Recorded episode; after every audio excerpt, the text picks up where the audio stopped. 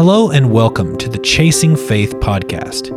This is going to become a place for us to discuss issues of faith in a way that leads us towards a more authentic, open, honest, and generous expression of what we truly believe. I'm Brandon Batson. I'm the producer of this podcast and the Communications and Connections Director here at Christ Church in New York City. I'm here with your host, the Reverend Dr. Stephen Bauman, the senior minister here at Christ Church. Each week, our podcast will begin with Steve giving a short talk on whatever subject we might be covering that week, followed by a discussion between the two of us and guests of the podcast. Today on the podcast, Reverend Bauman and I will be discussing his two recent Faith Matters articles about the upcoming election and the current political moment we are facing here in the States. We discuss the polarization in the country as well as ways forward. Hope you enjoy the conversation.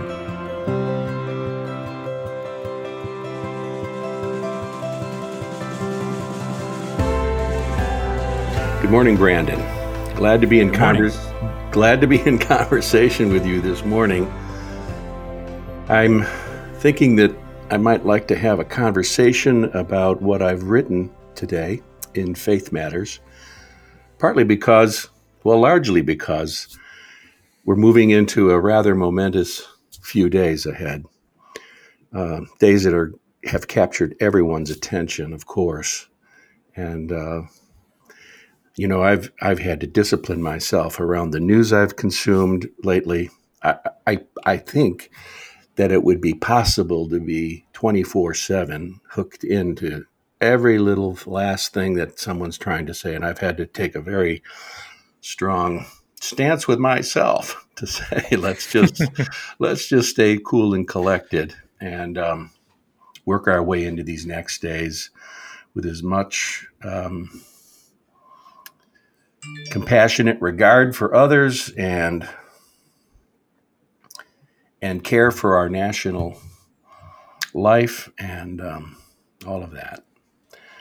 But so as I say in my faith matters um, which I've entitled Final Thoughts, which I point out I don't mean that I'm gathering material for an, for an eulogy. Um, but it did occur to me that I wanted to share a few thoughts about what's up ahead this coming week and the weeks beyond. You and I would probably agree, although I have 30 years on you on this, but I'm it, it, this election is unlike any in my lifetime and it occurs to me that it's likely unlike any other election in certain ways in the history of the United States. So we're we're in a history making moment. And, uh, Absolutely uh, right. I'm. I think everyone feels that, and it doesn't matter what side of the election they're on or what their vote is. I think everyone is feeling we are in a momentous uh, period of time, and that's our election. It's also coupled with the active surge of COVID and so on. And uh, we're all feeling stressed and cooped up. And um, some of us are angry, and others of us are uh, have withdrawn. Um, so these are these are big days and big times. Yeah, absolutely. I think that just the the polarization that we're seeing um, is also a result of COVID and being, you know, kind of in our own bubbles and that we've created for ourselves to keep ourselves healthy in one way have also just further polarized us and you know yeah. we're just more insulated. Yeah i think that's right. I think that's very right. Um, you will recall that several weeks ago i did reveal my thoughts about this election and in that piece, um, I stated that I was breaking my historic pattern. I have never before expressed a strong opinion about um, who to vote for in a presidential election.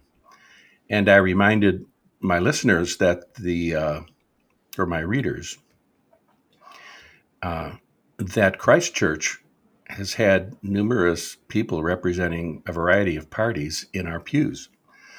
Um, and yet, we have managed to fashion a very strong programmatic and spiritual perspective uh, built around the mission to love God above all things and our neighbors as ourselves, uh, also reflecting God's justice.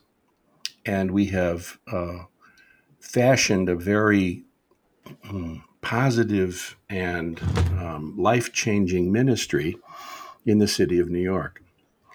Uh, we did that without being especially partisan, per se. Um, yeah. We, we were able to thread the needle on that.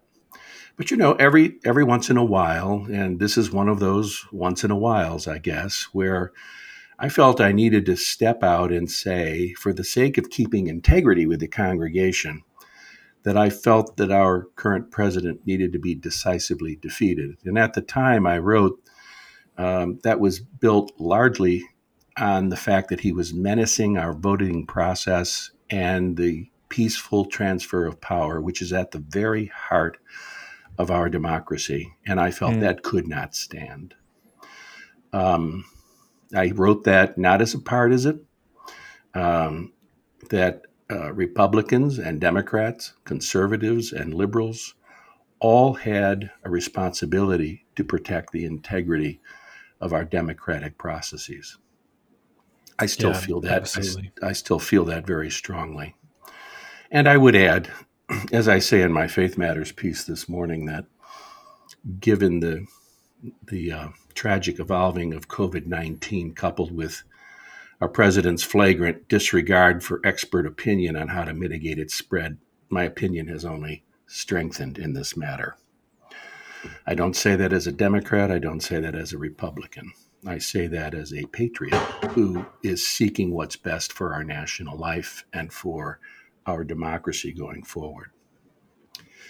But the fact is, I'm also um, now, today, not attempting to skim a few extra votes um, in my, you know, in my direction. It's way too late for that. In any case, I mean, most listeners probably have already voted. I'm guessing. By the way, as an aside, I voted on Monday, and I'd have to say it was the most positive voting experience I've ever had in the city of New York. Now, I've been here, I'm starting my 34th year. So, in all of those years, this actual um, experience on Monday was the best I've ever had. Now, granted, it was busy, there were two blocks worth of a line, but man, it was well executed. And there were really uh, finely trained volunteers. I mean, a lot of them. I actually found the experience rather stirring.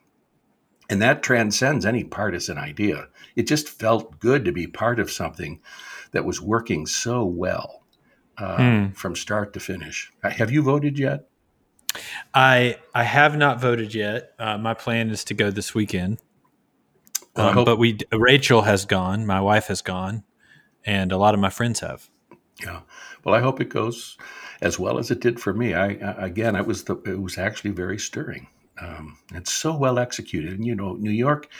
Oh my God, historically has been not up to speed, quite frankly, in how well executed yeah, right. the voting experience has been. Well, it struck me today that I that it was worth saying just a few words about who we are in this process, reminding us, us followers after the way of Jesus, of who we are, what we value, what's at stake. And that um, I want to remind us that we're all part of a movement that's much larger than what happens November 3rd. Hmm. And as I put it in my uh, Faith Matters, we're the rare bird members of that band of followers after the way Jesus blazed. We attempt to reflect the pattern he established, rooted in love and justice, defined by the mission to love God above all things and our neighbors as ourselves, which remains a very high and compelling calling, and it binds our purposes with God's. Um, yeah, and I, will say this, and I think this would be an interesting question uh, for you is you know I was talking to some of my friends from a former life Uh, it feels like in some ways that you know kind of definitely come from you know the background that I come from, kind of conservative evangelicalism. And when we talk about politics, I just feel like it devolves, you know, so quickly. And we've reached this point where, you know, it, it becomes adversarial. And that is not my desire at all in these matters, very much the opposite. And I think on the other side of this election, there we've got to address this issue of polarization in our country where we feel like we can't talk to each other anymore and that we just have become so siloed uh, that it's so difficult to have open and honest dialogue with each other. And I think that's honestly, in some ways, how we've gotten to this point where we really can't talk about the facts of the situation anymore, or um, if that makes sense. Sure. No, I the partisanship is just um, extreme. Uh, most more extreme than at any time in my life. It was pretty extreme back in the 60s and 70s around the issue of Vietnam, but this this actually has uh, more vitriol, and um, as I recall, anyway. Um, I mean, passions ran high back then, and and um, you know, people's sons and daughters were going off to die for a war that that uh, made no sense. So so opinions were strong, and um, the country was split on that. But I would say even then, there was still an undergirding idea that we we're all part of a national family and though we disagree, we still recognize our um, unity underneath all of that. And I, I would say that feels less true today. Do you have that sense? I mean, you have nothing to compare it to, but do you see what I'm saying? I mean, yeah, a hundred percent. Like I remember, you know, I was in high school, but I remember my parents' group of friends, even during the 2000 uh, election, which was, I mean, arguably a really partisan time as well. Um, I remember like the Iraq or not, yeah, the Iraq war, um, Afghanistan war time. And even then, like, there's a lot of partisan back and forth, but never in my lifetime have I felt that there was this level of vitriol. And I think a lot of it is because of social media and being able to kind of lob bombs without, you know, face to face interaction. Um, but yeah, there's just something happening that's unlike anything that I think we've ever seen, you know, in American consciousness. Right. You know, from a spiritual point of view, this becomes quite nuanced. Uh, paradoxical. You know, I make no apology for my point of view on how uh, our mission to love God and neighbor uh, helps us interpret current conditions, understanding the demands for justice, articulating the truth that no one stands outside of God's embrace. I make no apology for that. Uh, on the other hand, even underneath that or above that, remains this reality that we are, all of us, loved and held forever, as are our enemies, so called, those with whom we disagree, those outside the borders of our tribe that nevertheless share the same sacred genetics that we claim having been fashioned in God's image. It is so it's so vitally important that um, sincere Christians hang on to that as an undergirding principle as we move forward and continue to advance our point of view about what we think it actually means to love God and neighbor. And that's a that's a very very hard discipline. That's a very hard discipline. There are those critics who would say, well, if you err on the side of oh, just love, love, love, that you're that you're losing focus on what actually matters in the in the material lives of people and then there are other critics of those who focus in that direction that say, well, you're you're forgetting that even your enemies are meant to be loved and cherished and embraced. Um, you know, I am I am mindful that the founder of the Methodist movement, John Wesley, And by the way, um, when I when I became a Methodist, I never thought of that as an especially high calling moment.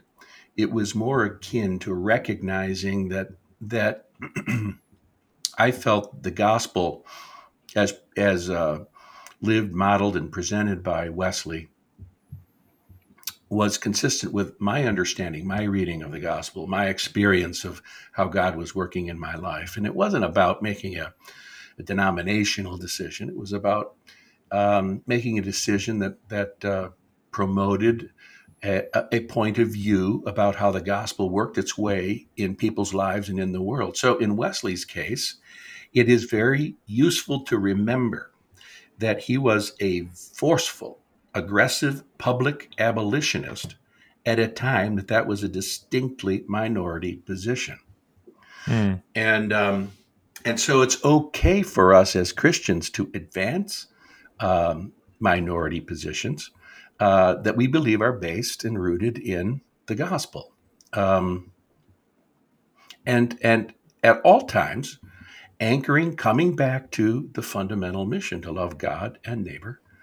Um, and um, yet, advancing those positions will put us at odds with other Christians. And again, using slavery as an example, um, the Southern Church in the United States, and there were Northern people too, but expressly the Southern Church, that is, the Confederate Christians, used their faith as a defense, morally, practically, and politically, for their belief that slavery was acceptable in the eyes of God.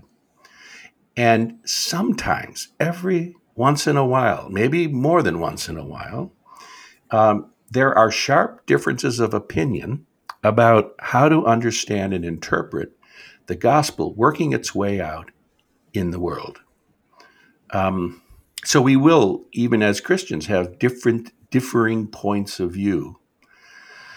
And it's, man, it's hard work to hang on to the idea that those who, who stand on the other side of some deeply, deeply important matters are still beloved of God, still part of the same family and we owe them respect and compassionate regard. Yeah, I think I think that may be part of the hard thing for a lot of people who kind of have the more open-handed view of, you know, faith during this time because it sometimes seems that that other side is so um, tunnel vision in their view you know, and that they can't see anything outside of their very limited scope, it seems like. You know, uh, when you, you know, we've talked about this on the podcast before, you know, when you have this view of faith that it is this, it's this very one thing and it's expressed in this very one way, that anything outside of that is not only different, but wrong. You know it's really hard to come to any kind of agreement or any kind of um, way forward. And so i sometimes i wonder like how do we after this election after no matter what the end is like how do we come together as a nation as as believers to move forward when our understandings of right and wrong and faith is so diametrically opposed, it seems. Yeah. You know who, interestingly enough, um, spoke to this um, best, in my opinion, in our country was Abraham Lincoln. I think a hmm. case could be made to say that Lincoln was the finest public theologian our nation has ever had. And uh, his inaugural addresses. Both of them are worth reading. I would commend them to the uh, to the listeners to to refresh their memories, or if or for the first time to to read those documents, because in both of them he strives to um, accomplish what we're talking about, which is keeping the nation together in the midst of a terrible, terrible calamity of um, of war that was separating and uh, separating people. You know, over 700,000 people died in that war. Hmm. Um, and yet, there was, after the fact, an attempt to bind it together, the nation together. And it didn't work very well. Uh, it sort of worked in a way, but it was fraught with problems from the get go. And we're still experiencing the results of that um, in our current uh, what are we doing? Where our current discussion, our current experience of systemic racism. Mm. Um, so, part of the reason to say this is that Christians who are thoughtful and sincere in wanting to make a difference, um, all of us can can work hard after November third, no matter how the election goes, to be binders of the nation while still promoting what we believe um, are the outcomes that the gospel predicts. Um, hmm. Does that make sense? Yeah, totally. And I think, you know, after all is said and done, after this, you know, election, and really after this time of COVID, right, this will eventually end you know, or at least we'll get back to some closer normal, you know? Right. Um, we've got to find a way to communicate and to find common ground and enter back into a time of civility, you know, in politics and even I think within the church. And I think those of us who enter into that in good faith will see um, positive results. You know, I think we cannot stay this fractured. We have to find areas of common goals and common goodwill in the world. Um, or I think this fracturing will just continue. Yeah. Oddly enough, I think one of the things that might push us in that direction is simple exhaustion. Mm, I think yeah. I think I think partisans are exhausted. I mean, a lot of them. I think they're exhausted. They're exhausted from advancing their own cause. They're exhausted from being, they're just exhausted from the great divide that exists in our nation. And I, I'm hopeful that that simple exhaustion will um, help motivate us to find a way to live together. I also think um, this rebinding isn't going to happen from on high.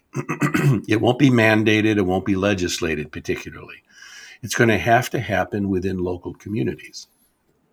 You know, if I'm exactly if I'm hiring uh, someone to you know do something at my house, uh, and that person is from a different planet politically from me, I nevertheless want to be working with that person uh, because they're my brother or sister, just like everyone else is.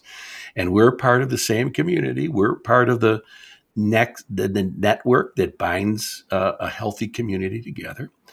And so I'm thinking that that um, there's opportunity there at the very local level. You know, many sociologists and and commentators have pointed out how we've lost those natural community building institutions, including churches, by the way.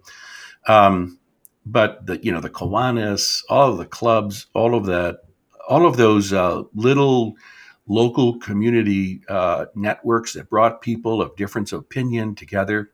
Uh, even schools, public schools do that. Um, but when you yank your kid out of a public school and put them in a private school, whether it be a religious school or whether it be, you know, uh, an elite school, no matter what, you're you're missing an opportunity for engaging public conversation and binding up the whole. All of those things are at mm. work. All of those things are at work in this. Absolutely.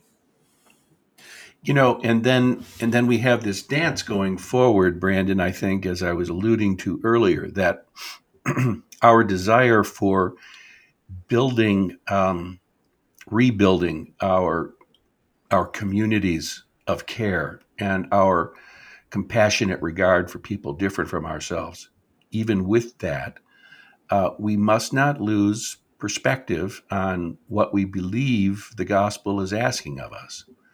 Now, on the one hand, the gospel is asking of us to help work towards the common good, rebuilding our communities of care. Uh, but then also, there are these um, more focused uh, outcomes that seem a, a necessity to address based on our desire to love God and neighbor. Things like um, um, the civil rights of um, our LGBTQIA uh, brothers and sisters and siblings, and um, and the whole and all of the dimensions of systemic racism. These become part and parcel of what it of, of the agenda of what it means to be Christian in the 21st century. We do we work on that, believing that's essential for the sake the upbuilding of our common good, but at the same time, right along with that, we are extending compassionate regard to people who strongly disagree with us as we are advancing our point of view. This is a very this is a very mature thing, you know. No, exactly, and I think um, I think that's what it is hard to think about right now because we're right in the middle of this, and and Tuesday we we won't have all the answers, but there's there is an end point in our future. But after that, we have to realize that our mission as Christians does not hinge on who wins this election. Correct. The job of bringing the kingdom of God to earth still exists, and we have to move forward. You know we have to be about that you know god's work in the world. That's right. And you know the political machinations that we see they have a role in that but that's not the end game. That's right. And um, so to that to, to that point uh, the, the the purpose and calling to love god and neighbor it, it will be as real on November 4th or January 21st or any other future date as it is today we are loved and held forever. Um, and as I said earlier, as our enemies, so called, those with whom we disagree.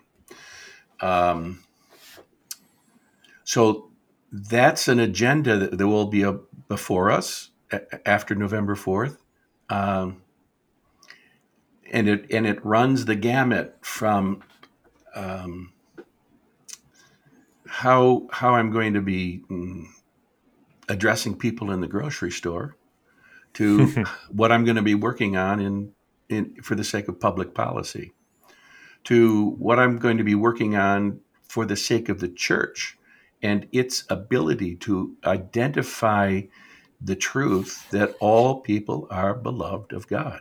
As we express in our own Christ Church family around our communion table, at which we say, everyone is welcome. Everyone is welcome. Everyone is welcome. This is just the tip of the iceberg, is it not? And we'll be having more yeah. conversations like this in the future. As um, hmm. And let's offer a prayer for our nation this week, coming week. Let us, in fact, pray for our president, um, and let us pray for all of our public leaders and civil leaders let us ask that God will bind up our nation's uh, wounds and uh, bring us to a deeper clarity about the the uh, importance of our common good and committing ourselves to the common good. On that note, maybe God bless America. Amen. Amen.